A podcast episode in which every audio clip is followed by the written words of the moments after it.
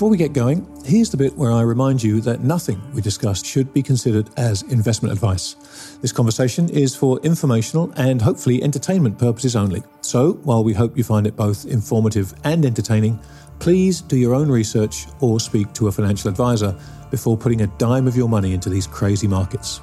And now, on with the show.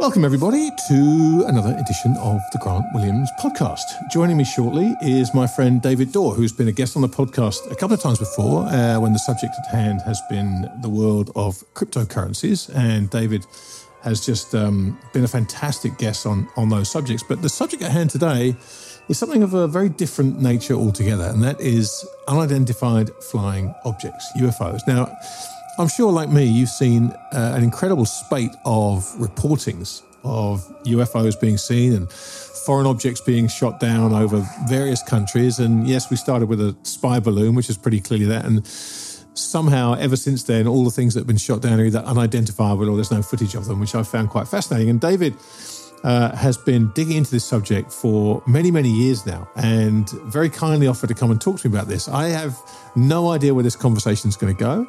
I have no idea what I'm going to find out, but I know that David is an incredibly thoughtful guy who spent an awful lot of time studying and thinking about this stuff, and I thought it would be a waste of an opportunity to not have a chat with him about this current spate of intergalactic phenomenon that we're being bombarded with. So without any further ado, here is my conversation with David Dorr.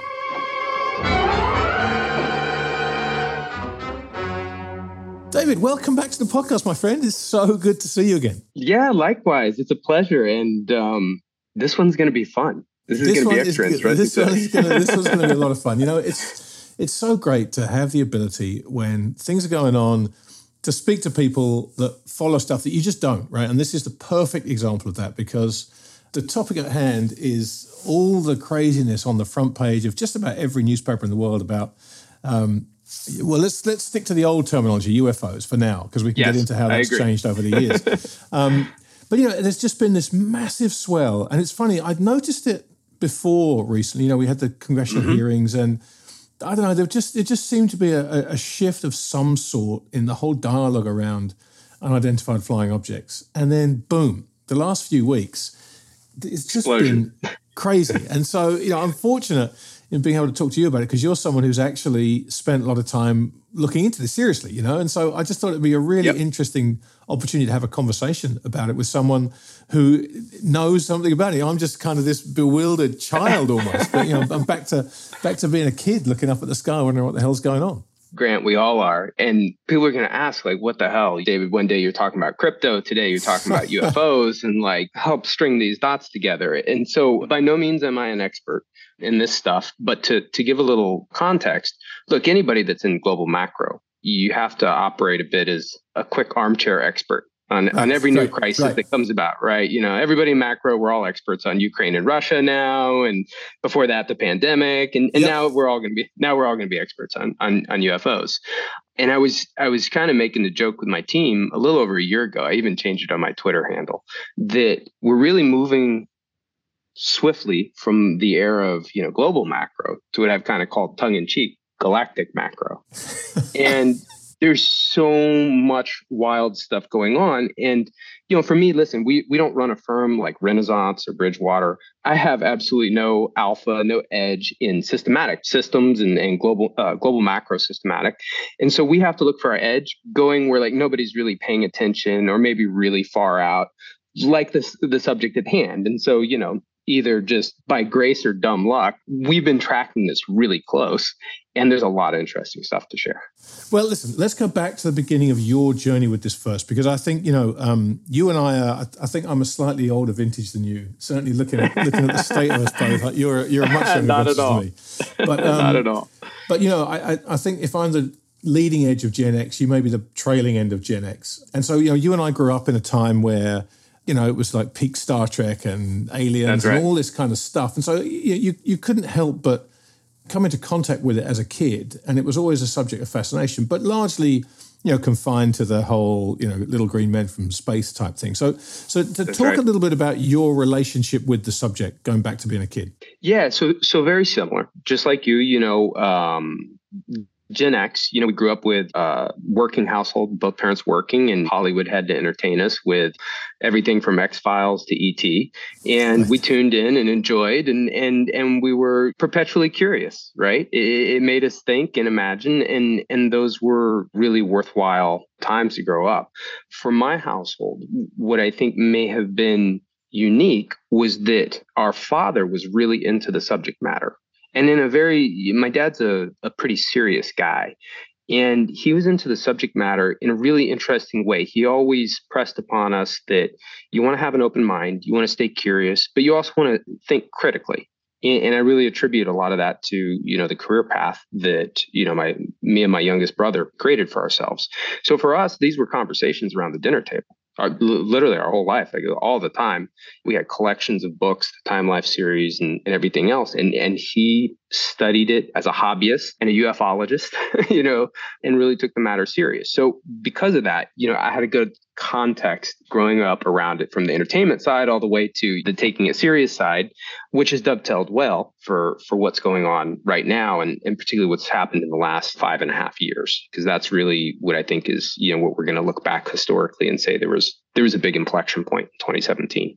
Yeah, as you say that, it occurs to me that if you're a ufologist, you're an accidental stroke of a pen away from being a urologist, which is a whole different career path. But let's just do this last 5 years then, because you're right. Yep. As I said to you at the beginning, I don't really pay attention, but I'm aware, and I've noticed the subject cropping up time and time again. Just in, you know, little bits here and there, and I haven't paid much attention to it, but I realized in the last few weeks that I have been aware of this for the last 5 years. So you sent me a memo kindly before this conversation, which was a fascinating primer on this. So why don't we go through that and go back to the inflection point in 2017?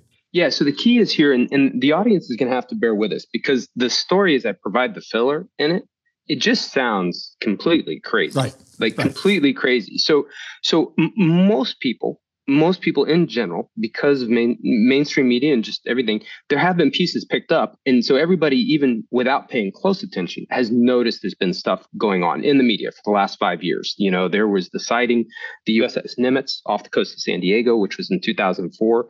And 2017 was what kicked this off. So let me give everybody a little background and we'll fill this in, and then we'll be able to accelerate. Give us the story of that 2004 encounter, because reading that, it was extraordinary. Yeah, so what happened was there was a significant encounter by two of our Navy fighter pilots during a practice session, a training session off the coast of San Diego. And what they encountered was effectively what's been known as the Tic Tac, because the UFO they encountered out there was shaped like a white Tic Tac. It was estimated to be about 30 to 40 feet in length and had no discernible flight surfaces, methods of propulsion, but was incredibly quick. They had spotted it on radar coming down, I think, from 60 to 80,000 feet in the air, all the way to just hovering over the ocean. And when you have observations like that, it's important to understand, you know, I'm a data guy. I have an open mind, but I also want to see the data that supports this stuff. And what was so fascinating about that case is that there were so many components of data, including eyewitnesses and quite literally Top Gun type pilots that are, you know, reporting on this. David Fravor was the pilot in charge of that. And he went to take a look at this UFO that was hovering over the water that they've been sent out to observe. And this thing took off, and he made an arc around, and this thing was clearly intelligently controlled and kind of just paced them and toyed with them. And what was most interesting, if you watch the videos and interviews with him, because he talks about this a lot, and I think the takeaway for me in that particular incident, what stunned him was that what's called their cap point, where you're supposed to return to, is only known by the pilots. That's not transmitted per se. An enemy and adversary wouldn't be able to obtain that. And so when they left, this thing zipped off and it arrived at their cap point. So this is, you know, you're getting into some really, really strange territory there. Now, what happened was from 2004 all the way to 2017, really nobody knew about it. And what happened in 2017 is the New York Times broke a series of articles around our special access programs and the United States government and the Department of Defense. And through that, these videos, a series of videos with perfect chain of custody was released. And this was the aha moment for me, not just as a hobbyist and like, hey, this is cool. This is something like out of the X-Files. This was a holy crap. This is a policy shift. And for me, doing a career in macro, I'm a policy nerd. I'm looking for those kind of things that, you know, where are we going to see a change in policy for better or worse? And the fact that the Department of Defense would be so forthright on it was stunning to me. And it hit mainstream news. It was on all the channels, but it was also going into the holidays. So it kind of came in and came out very quickly. But here's the story on how that got in motion, because these participants are really important for the audience to understand. So again, going back to Gen X, many people might remember, this is the crazy part of the story to me, crazier than the UFOs themselves, is a rock band called Blink-182. So Blink-182 is a popular rock band in the 90s. And the lead singer was a rock star named Tom DeLonge. So Tom DeLonge, this is just... It just sounds so wild to me, even just telling his story. And I'm very familiar with it at this point. I've watched all his interviews. Tom DeLonge, turns out, his hobby, he spends his time when he's on the tour bus and, you know, and bored, he's reading UFO books and that's his thing. That's like, that is his thing. Some people surf. Tom DeLonge is into UFOs, like my dad, but except Tom's a rock star. So Tom, through channels, was able to, he makes a very unusual and unorthodox choice as a liaison for communicating top secret information from the Pentagon, but he was the guy. He worked his way into conversations with people, and whatever his sales pitch was, they found compelling enough. And he set up this group called To the Stars Academy of Arts and Science. And they were the ones responsible for bringing these videos forward with cooperation from the Department of Defense. Now, I saw this, and at first I was like, this is just silly. Like, what am I even trying to interpret here? And so I looked into it, and here's where the credibility for me starts to stack up, and not taking anything away from Tom himself as a rock star, but adding on the data, the science, and people really hands-on involved. When Tom set up To the Stars Academy of Arts and Science, and I think he formed it that same year, 2017, maybe he added a year prior. When you look at the people that he brought over onto his team that came out of the Pentagon, Chris Mellon, Hal Puthoff, Lou Elizondo, and you look up the backgrounds, look at these guys' names, mind-blowing. These guys are very serious guys. Chris Mellon, for example, was Deputy Assistant Secretary of Defense for Intelligence underneath both Clinton and George Bush. Lou Elizondo ran this was the special access program that was revealed by the New York Times. He was in charge of it. It was called ATIP at the time. And Hal Puthoff, for those of you that don't know who he is, he would be top of my list as the most interesting. There's a free YouTube movie called Third Eye Spy on YouTube. Go on there, check it out. Hal Puthoff's been in the scenes of a lot of really interesting stuff with our CIA and our agencies for a very long time. He studied remote viewing, which was basically telepathic viewing, to see if we could spy on the Russians and the Chinese and whoever else. And they were successful. So we have a lot of really interesting stuff going on. He's an incredible scientist himself. He's been involved with these programs forever, still is involved. And you just have this really interesting cast of characters. So that's when it hit our radar. And we said, okay, something is going, there is a shift in policy. There's a shift in narrative that people are choosing, that have power here, are choosing to shape this. And from there, what happened was that these guys really started pushing to educate senators. And they've been doing so for the last couple of years, incredibly successful. And they've been able to pull out other both retired and active, servicemen and women that have had encounters. And so as it turns out, there's tons of stuff. People will be like, well, if aliens were really here, why haven't they landed on the White House yard? And when we start to actually look at the data, they practically have. Like, there's actually lots and lots and lots and lots of data. It's not a limited set. There's lots of stuff going on out there. And these guys have been educating, Senator Marco Rubio is got on track with this a couple years ago. And then what happened was in the National Defense Authorization Act of 2022, the senators, Congress came together and they decided to set up an agency to receive all the intel from all the other agencies on the subject matter. So basically to have a more kind of out in the open reporting system for UFOs. Now, to see something like that passed in some of our most important legislation, I mean, what do we spend more money on than anything else in the U.S.? Weapons, right, defense, everything. And this was an open conversation in Congress, it made it in. And then last year, things started to really accelerate, is that we had our first congressional hearing on UFOs in more than 50 years. Mind-blowing. I mean, again, the hearing itself was really dull, but the fact that it happened, and see, those are the things that we looked at as a, as a macro firm. We're like, well, the fact that they are even hosting that, no matter how boring the content is inside, whether they disclose anything or they don't, the fact that that got scheduled, was made, and there's a whole chain of reporting that's now coming out into the open is furthering our view that there's been a substantial policy shift. And then you get to the really interesting stuff is the modification of the National Defense Authorization Act legislation for 2023, which was drafted last year. In that, what was happening is because of the congressional hearing, senators were not pleased with the speed and the level of access of information that was being given. And so they put in effectively what's a whistleblower protection, so that people that work in special access programs in the defense sector, retired or not, can come forward and share that information with Congress. And what's fascinating is that this rolls back, that protection rolls all the way back to 1945. So even predating, Roswell. And what also snuck into this congressional hearing, and I encourage everybody listening to this, do not take my word for this. Look it up yourself. It's all in the public domain. So you don't have to say, oh, my goodness, Grant and David, what are you guys smoking banana peels today? Oh, they'll probably say that anyway, but it's just fascinating. Exactly. They'll probably say it anyways. But look this stuff up. What made it into the congressional hearing that was the most important and slipped in kind of at the last moment, didn't get discussed in the congressional hearing, it was just a blurb on it, is a memo known as the Wilson-Davis Memo. And this memo is a recorded conversation that was notated from a scientist that's worked on these special access programs named Eric Davis with an admiral named Admiral Tim Wilson. And it's wild.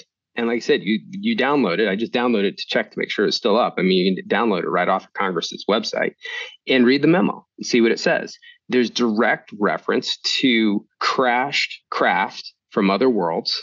Retrieval. There's saying that we have them, that some of our top brass doesn't have access to the programs. And this admiral was complaining about access to information on it, but that we have craft from other worlds intact that we know how to use. And this is what senators are now pushing for. I mean, this is mind blowing stuff that we're even like, that's even a thing. And then you arrive to what's happened in the last week. And it's very clear that the United States government is taking this stuff real serious. Like even the remarks from the press secretary today, the fact that they even needed to clarify for the public that no, these aren't aliens or extraterrestrials. You wouldn't say that unless there was, I don't want to speculate. You wouldn't need to clarify that. They're clarifying it because, according to the National Defense Authorization Act, we have a full budget for discerning those exact things. And they're very careful to say, there's conflicting things. Was it a balloon? These last three that were shot down, we've shot down four objects now, just in the last week. Yeah. And if you look at everything they're saying these are objects. They're cautious not to label them balloons. The first one was definitely a balloon, but the last three, one was octagonal. The other one in Alaska was messing with the equipment, for the fighter jets. And I'm not saying that these are alien spacecraft. But what I'm saying is that I know a trend when I see one. Right. Yeah. And I think, and then that's the fascinating thing is the trend of this. Because and again, as I say, I haven't spent a lot of time on this, but I've been fascinated to watch it happen. And I remember back in, it must have been October last year, ironically, given all the time spent on this, when Tom DeLonge announced he was rejoining Blink-182 and they were going to go out on tour again. Right, and I think they're out. I think they're out on tour now. So he may have given up precisely at the wrong time. I don't know, but it's the trend. This is exactly right, and it's a trend in a willingness and an openness to discuss these subjects, and it's a trend in them being reported, and not just reported, but given credence by the platforms which are reporting them, and on the basis that in the last week, I haven't seen a mainstream media, with the exception of the New York Post, touch the Seymour Hersh article about the Nord Stream pipeline. It's fascinating to me to see every respectable broadsheet in the English-speaking world all over this UFO stuff. Right, exactly. So it's they're taking notice, and even in the press announcements today, I can't remember the word for word what they said, and people can play it back, but they're referencing that this isn't only a issue for the United States, this is a global issue. That was a curious remark. Like, what's a global issue? The balloon? The Chinese? What specifically is a global issue? Now, you talk to the people that are reporting and collecting the data on this. You know, the UFOs. I prefer the classic term as well. UFOs, believed to be from off planet. I mean, these guys are absolutely saying it. And there's some really interesting guys. There's a another guy that is absolute worth a follow too. So you may remember a reporter and investigator from Las Vegas named George Knapp. He was in the late 80s, early 90s. He broke the Bob Lazar story. And Bob Lazar is a really fascinating character along this kind of trajectory of UFO disclosure. So Bob Lazar is the reason we know, like, Area 51 is a pop culture thing, which is a real place, as we all know. It is a very real place. We know that Area 51 exists. That's because Bob Lazar came out and told us. And for those that don't know, just a quick blurb on Bob Lazar. Bob Lazar was at at Sandia, Los Alamos. He was at one of the physics laboratories. He was a young physicist, and he got recruited basically by our military to study the propulsion systems for alien craft. And that's what he says. And he was investigated heavily by George Knapp, who was a reporter on a local TV station in Las Vegas at the time.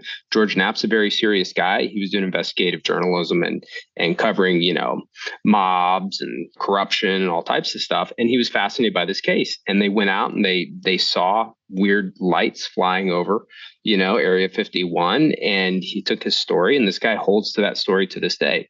Well, George Knapp has a young kind of protege, a filmmaker who did a documentary on Bob Lazar named Jeremy Corbell. And Jeremy Corbell is kind of he looks like a rocker, kind of like Tom DeLonge. And this guy's amazing too. Like, the stuff he's getting from military folks, passing him information that he then gets kind of the blessing from the Department of Defense to release. I think it was about 2 weeks ago, he just released a photo that was from Mosul, Iraq. And it shows this silver sphere by one of our spy planes that was taken in color. And it's a silver sphere floating over a conflict zone.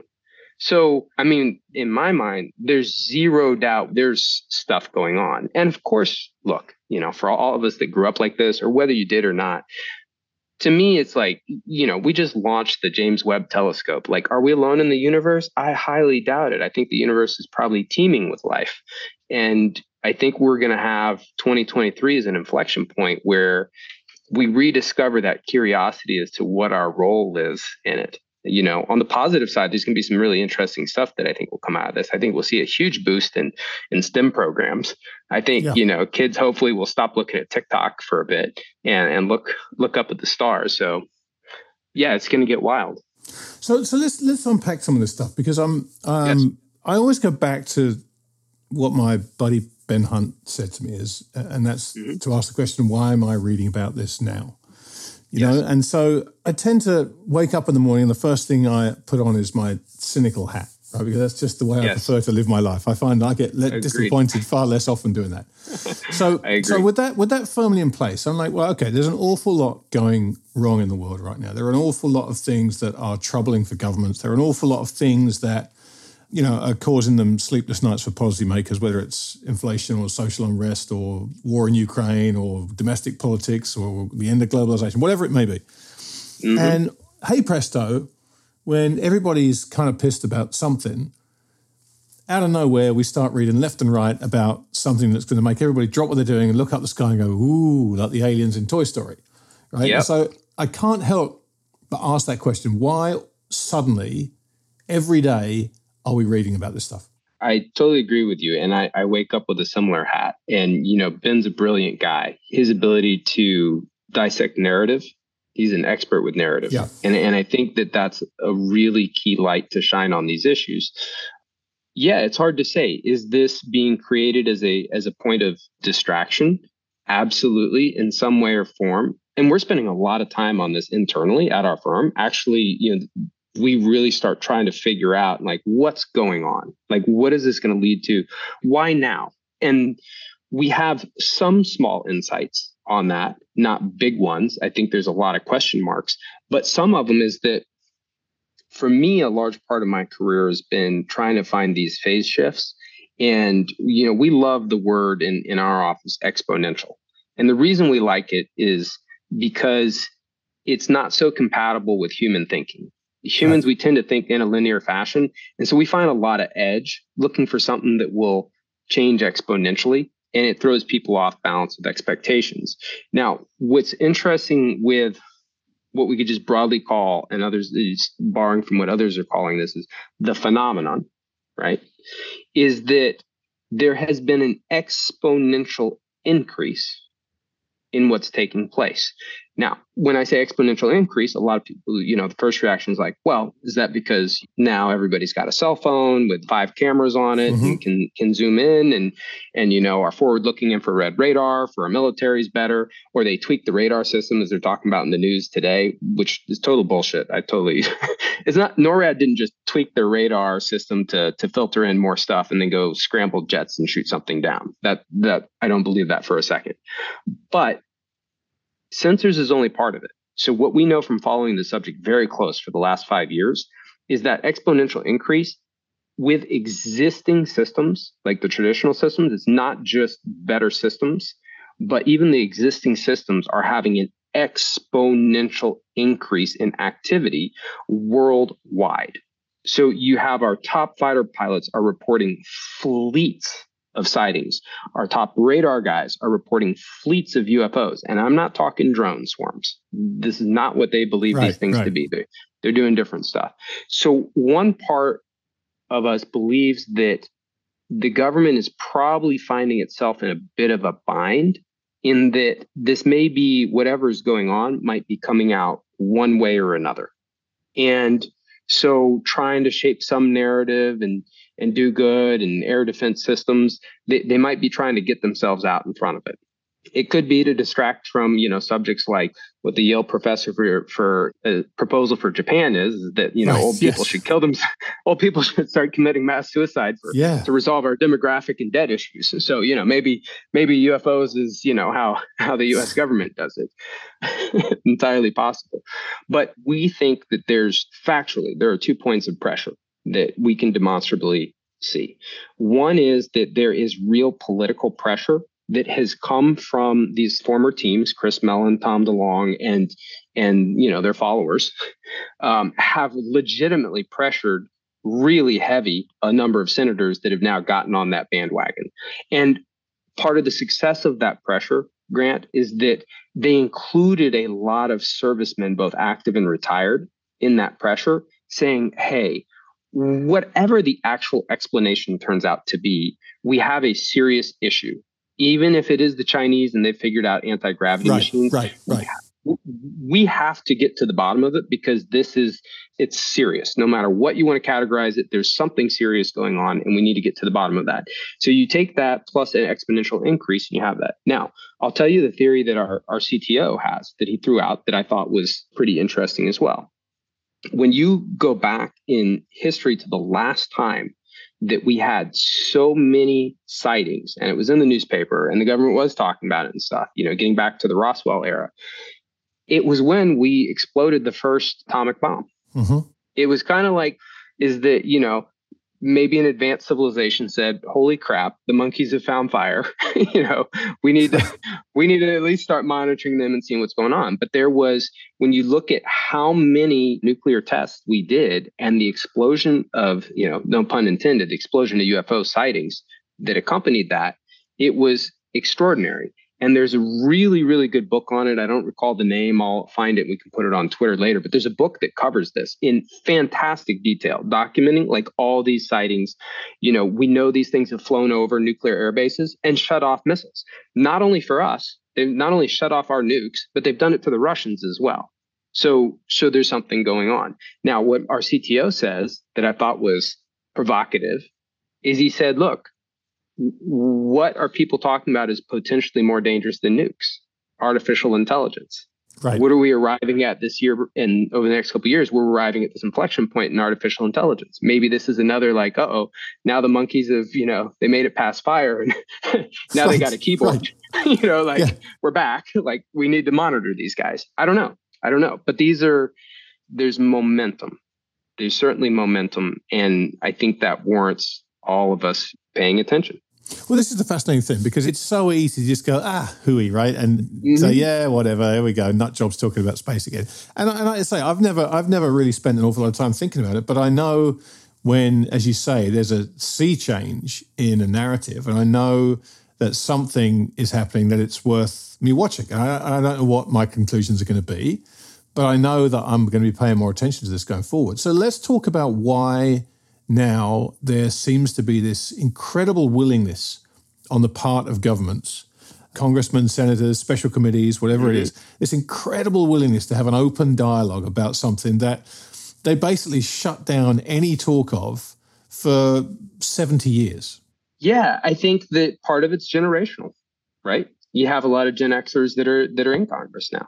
And so I think it's a more comfortable topic for them.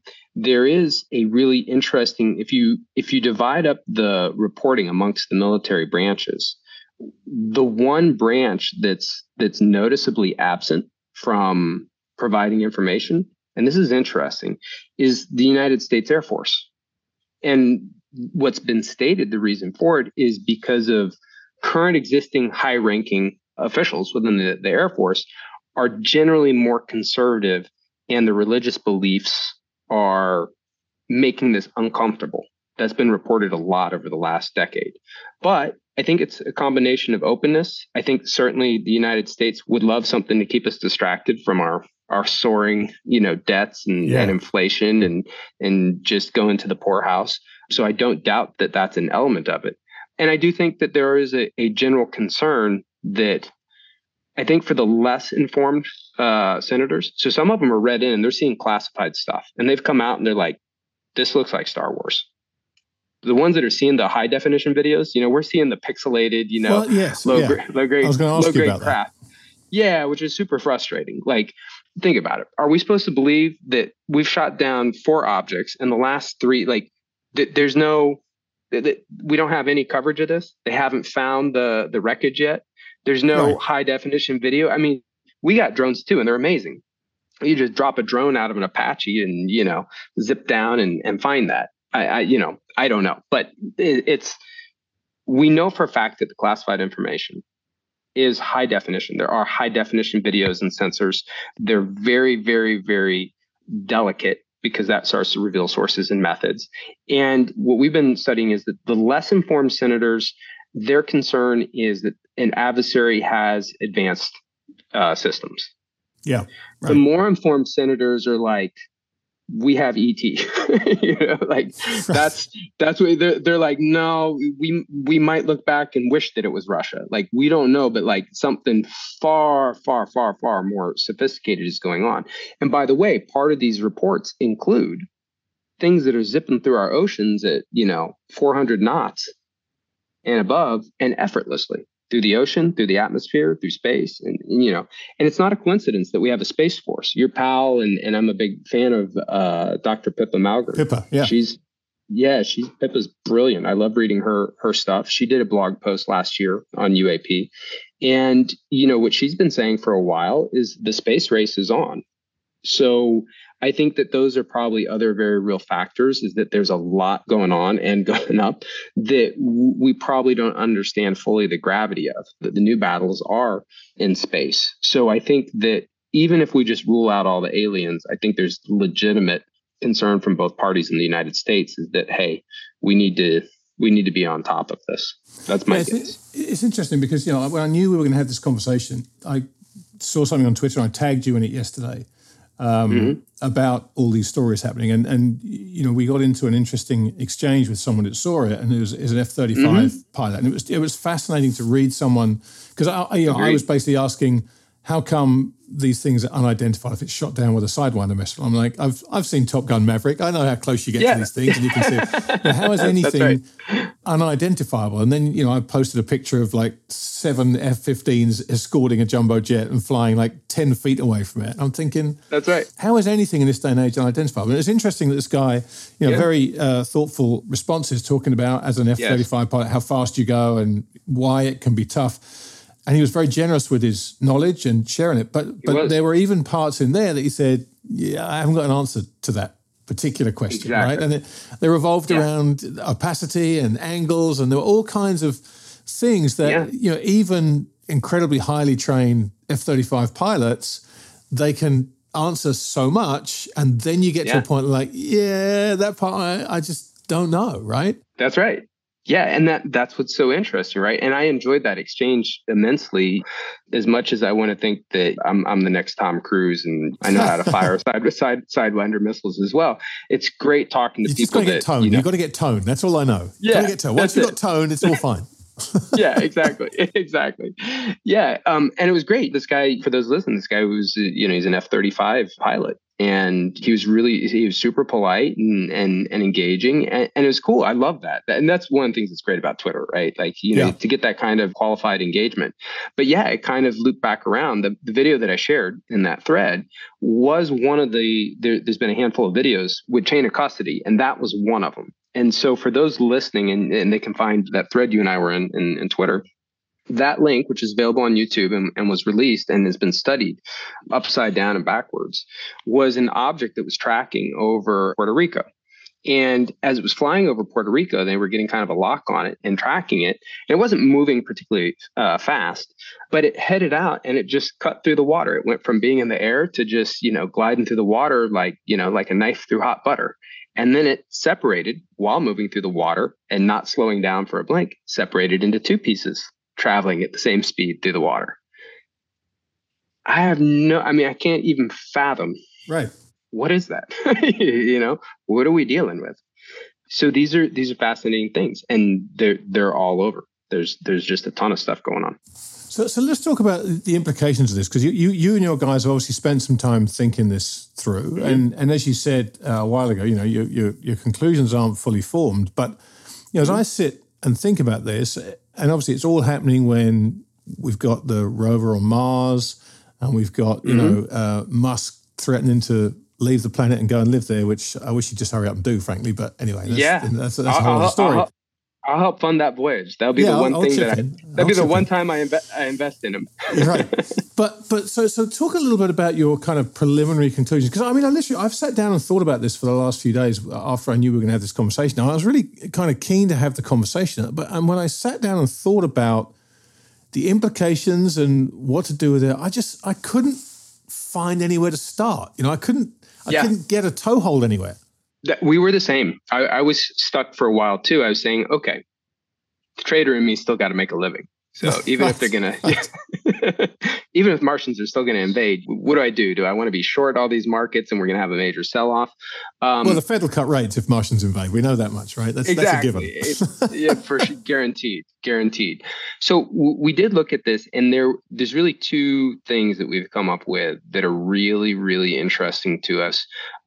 One, I absolutely believe that one of the most interesting companies in the world right now is Lockheed Martin. We think, our firm actually believes, that Lockheed Martin is sitting on alien spacecraft. I sincerely believe that. Straight face. Yeah, I really believe that. And so we want to be long Lockheed Martin. We are long Lockheed Martin. Not investment advice, but we are long Lockheed Martin. We're also long Northrop Grumman for similar reasons.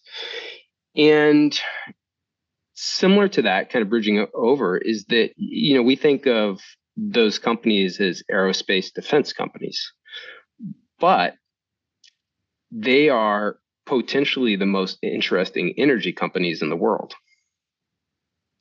Because if you follow, and look, I'm not a physicist, not even for a day. I would be a terrible, you know, armchair physicist on Twitter. But our best stab at trying to understand some of the really crazy physics papers that accompany theories on what's going on. And by the way, there's some really fascinating patents that the Navy has on this type of stuff, warp drives and everything else, is that when you contemplate if we have anti-gravity, right? So let's say that we collected something, the aliens left us alone, they're not going to invade us. But we've got anti-gravity. Just the physics of that, the energy that that has figured out how to harness is mind-bending. And so if you think of like everybody that's been a uranium bull for the last couple of years, right? Like if you like uranium, you're going to love anti-gravity. You know what I mean? No, no kidding. So there's so much that's going on. So a lot of people don't know this about us, but I'm going to kind of bridge this gap, is that we look for unusual macro themes that are not well covered or understood, like today's topic. Well, you found one here, man. Yeah, you found one. We found one here for sure. This is by far the most intriguing. But the other one where we're really active that I think is, and this is how I'll tie it in, the other one we're really active is we've always traded environmental commodities from the founding of our company. Carbon credits, renewable energy certificates. We're very active in those markets and have been for 13 years.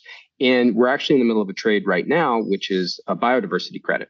Sounds pretty exotic. And it's really what's happening is one of our big macro themes, and this has been an overarching macro theme since our start, is that nature as an asset class is going to come into things, not just the BS, ESG stuff and nonsense, but you're going to see nature come onto the balance sheet.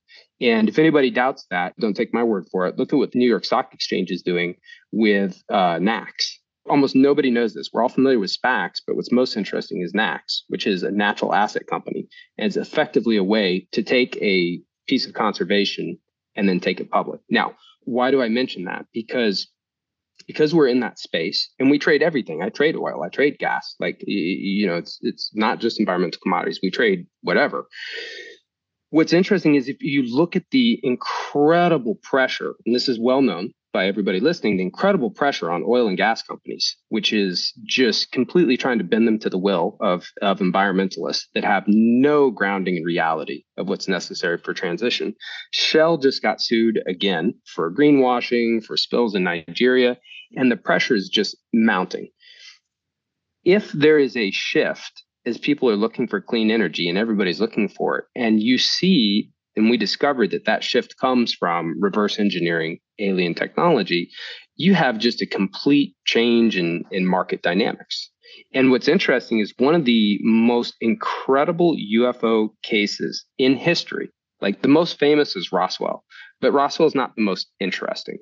There's a case in Brazil that's very interesting. There's a case that was in Zimbabwe. And in Zimbabwe, this was in the 80s. In Zimbabwe, this UFO landed broad daylight in front of a schoolyard. These kids saw it. There's a whole documentary on this. It's super well documented. And these kids saw it. These aliens come out, and these aliens are like, you guys are destroying the planet. And that was the telepathic message, right? And these kids, there's this documentary that was recently done on it. These kids, it was incredible. They all told the same story. And, individually, like they had the exact same experience. And so, again, I don't know. Are we at a tipping point climatically? I don't know. We certainly are in biodiversity loss.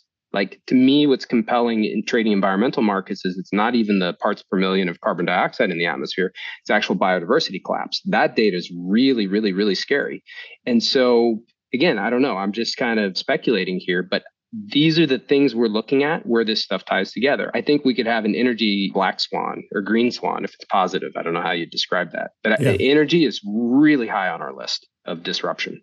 It's fascinating because we spend so much time looking at left tail risk, yeah. And there's so much out there to look at and so much to get your head around and so much to kind of assign probabilities to. And whenever you kind of talk to people about right tail risk, cold fusion is a common one that comes up, right? And Goldilocks is another one. But this stuff is pure right tail, unless obviously these guys come out and they go full Independence Day on us, which is a definite left tail risk. But but it's so fascinating because whether you're skeptical, whether you're a firm believer in this stuff, it doesn't really matter. It's something that's so interesting to think about. If you want to just take the time to do it and open your eyes and kind of entertain outcomes that might seem completely and utterly far-fetched. But absolutely. The more you dig into this stuff, and, since we agreed to have this conversation, I've dug into this stuff. And I have to say, I'm skeptical, as I always am, about all this stuff, but I find it truly fascinating when you dig into it, just that there actually is some there. It's not just... little green men and no. Secret stashes in the Nevada desert? So I'll give you even a preview. So, you know, we try and get ahead of these curves, and we try and identify, you know, experts or the people that are shaping these narratives, right? Whether those narratives are false or true or whatever else, and then just kind of seeing where it's going. And so we've been fortunate in that there's over 5 years now since Tom DeLonge and, you know, similar groups cooperating together have been doing this. And we've watched a bunch of their podcasts, and this stuff's all, I mean, it's all free. It's all on the internet. But if you track this stuff closely with what they're kind of alluding to that we're going to discover next, it's wild. I mean, what they're saying is like, look, okay, that was, now we're kind of getting out of the way that, you know, look, there's UFOs, and yes, we've probably been contacted. And this is where it gets into, you know, History Channel type stuff, ancient aliens and everything else. Yeah. But there's a paper that can be downloaded that was written by Hal Puthoff. I think it was in the Journal of Cosmology. And he'd been sitting on the paper for a long time, years and years and years, and finally got it peer reviewed and published. And it's called Ultra Terrestrials. And absolutely, you got to read this thing. It's mind bending. And it's his various, and this is one guy, like I said at the beginning of this, if there's one guy that I would watch very, very, very carefully, what he says, what he's doing, that I believe is fully in the know, it's that guy. It's Dr. Hal Puthoff. And when you read his paper, it's just mind expanding. I mean, there's, you know, hypotheses that we've had breakaway civilizations and that they're here. There's hypotheses that, you know, this is us from the future traveling back in time. And as crazy as these things are, when you start to like read through it in like the way a actual physicist would put it forward, it starts to become like plausible. You're like, that makes sense. That's not as wild and crazy as it sounds. I mean, this is how science fiction books get written. You know, they take, right. You know, they take ideas from real, you know, real world understandings of physics and quantum physics. And just another one to drop on everybody that's fascinating. This was one that my dad was really intrigued by. And again, there's just so much material on this. Anything that I forget the name of on this show, I'll post in your Twitter feed with links to the books.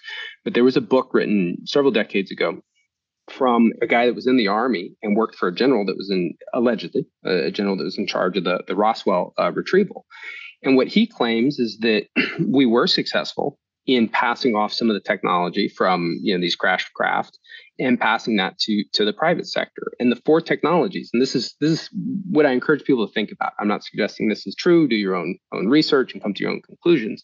But the four technologies were the microchip processor, lasers, fiber optics, and microwave technology.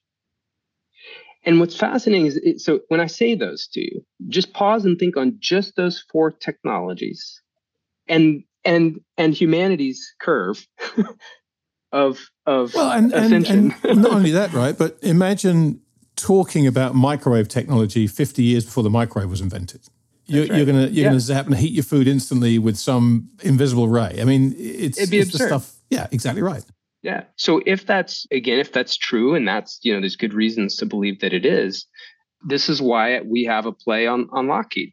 And, you know, I have no, you know, shame or embarrassment in saying these things, because this is what I love about my career. I get to go do wild, crazy stuff exactly like this and take punts on really exotic themes. But if that's the case, and we are, and I believe this truly to be the case, like everything that my team, this has gone from hobby to like, we're digging in.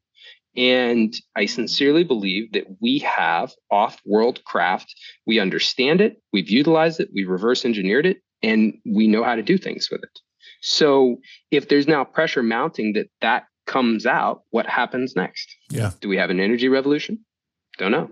I hope so. Fascinating. Well, David, I tell you, before we close, you mentioned Dr. Puthoff. Just for people, I was going to say that there'll be people that are like, whatever, load of rubbish, but we lost them a long time ago. So the only people here after an hour are the people who are like, oh, this is interesting, right? The same as me. It's like, I don't know if I believe it or not, but I'm fascinated by it. So just tell people who are interested in, as the great Ted Lasso said, being curious and not judgmental.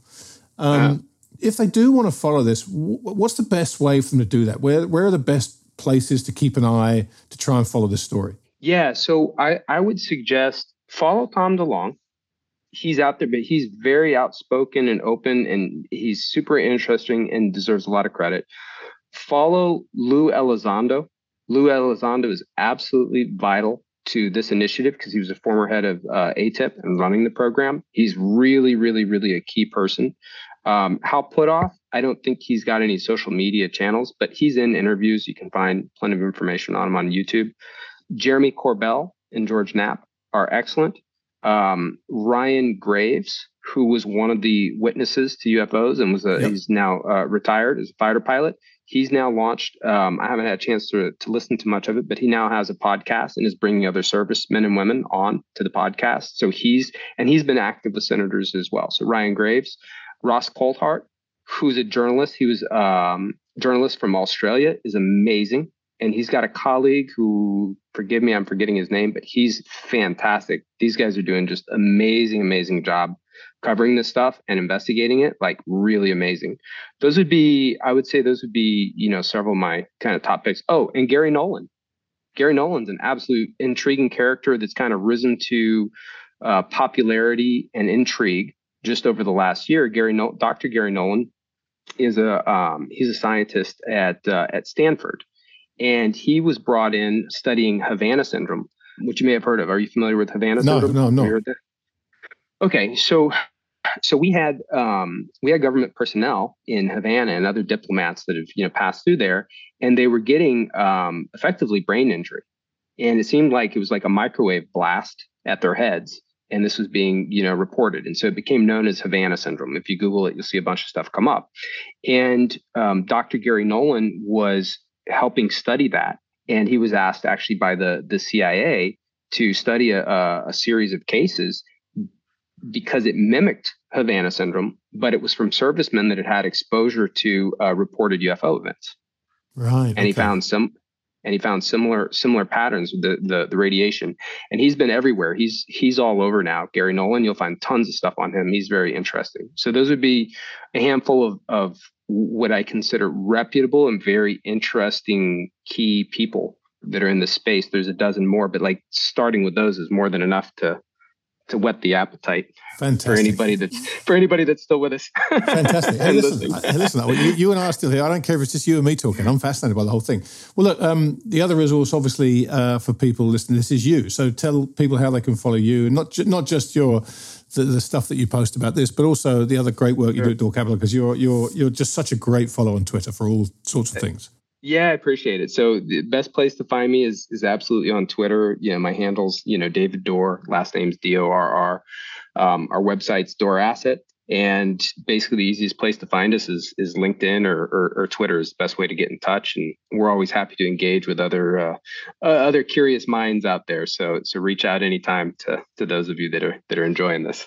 Fantastic. My friend, if I'd have thought at the beginning of last week that I'd spend an hour talking about aliens and UFOs and come away with my head buzzing with questions, I'd have told you were crazy. But this has been so much fun. I really appreciate you doing this at short notice. And I look forward to following the story with you, because I just find it, yeah, I just find it engaging and highly, highly fascinating. So thank you. Yeah, likewise, Grant. It's always a pleasure, and thank you for entertaining this stuff with me. It'll be a journey for all of us together. Amen. All right, my friend. I will talk to you again soon. Thanks again, David. All right. Cheers. Well, I've got to say, I may have botched the quote the first time around, but as Ted Lasso said, be curious, not judgmental. And I have to say, I found that absolutely fascinating. And I can fully understand why there will be many, many people who either gave up halfway through and just poo-poo the whole thing, which is absolutely understandable and completely fair. But for me, I just think it's too fascinating to not think about it and spend a little time wondering what this all might mean, because there is a reason for this spate of reportings about all these incidents. I don't know what it is yet. I have absolutely no clue, but it was a great chance to talk to David. I found the whole thing just riveting, and I look forward to following the story with him, and hopefully some of you will come along with me on the journey. That's all for me for another edition of the podcast. I will be back again with another guest in the not-too-distant future. In the meantime, thank you, particularly this week, for listening.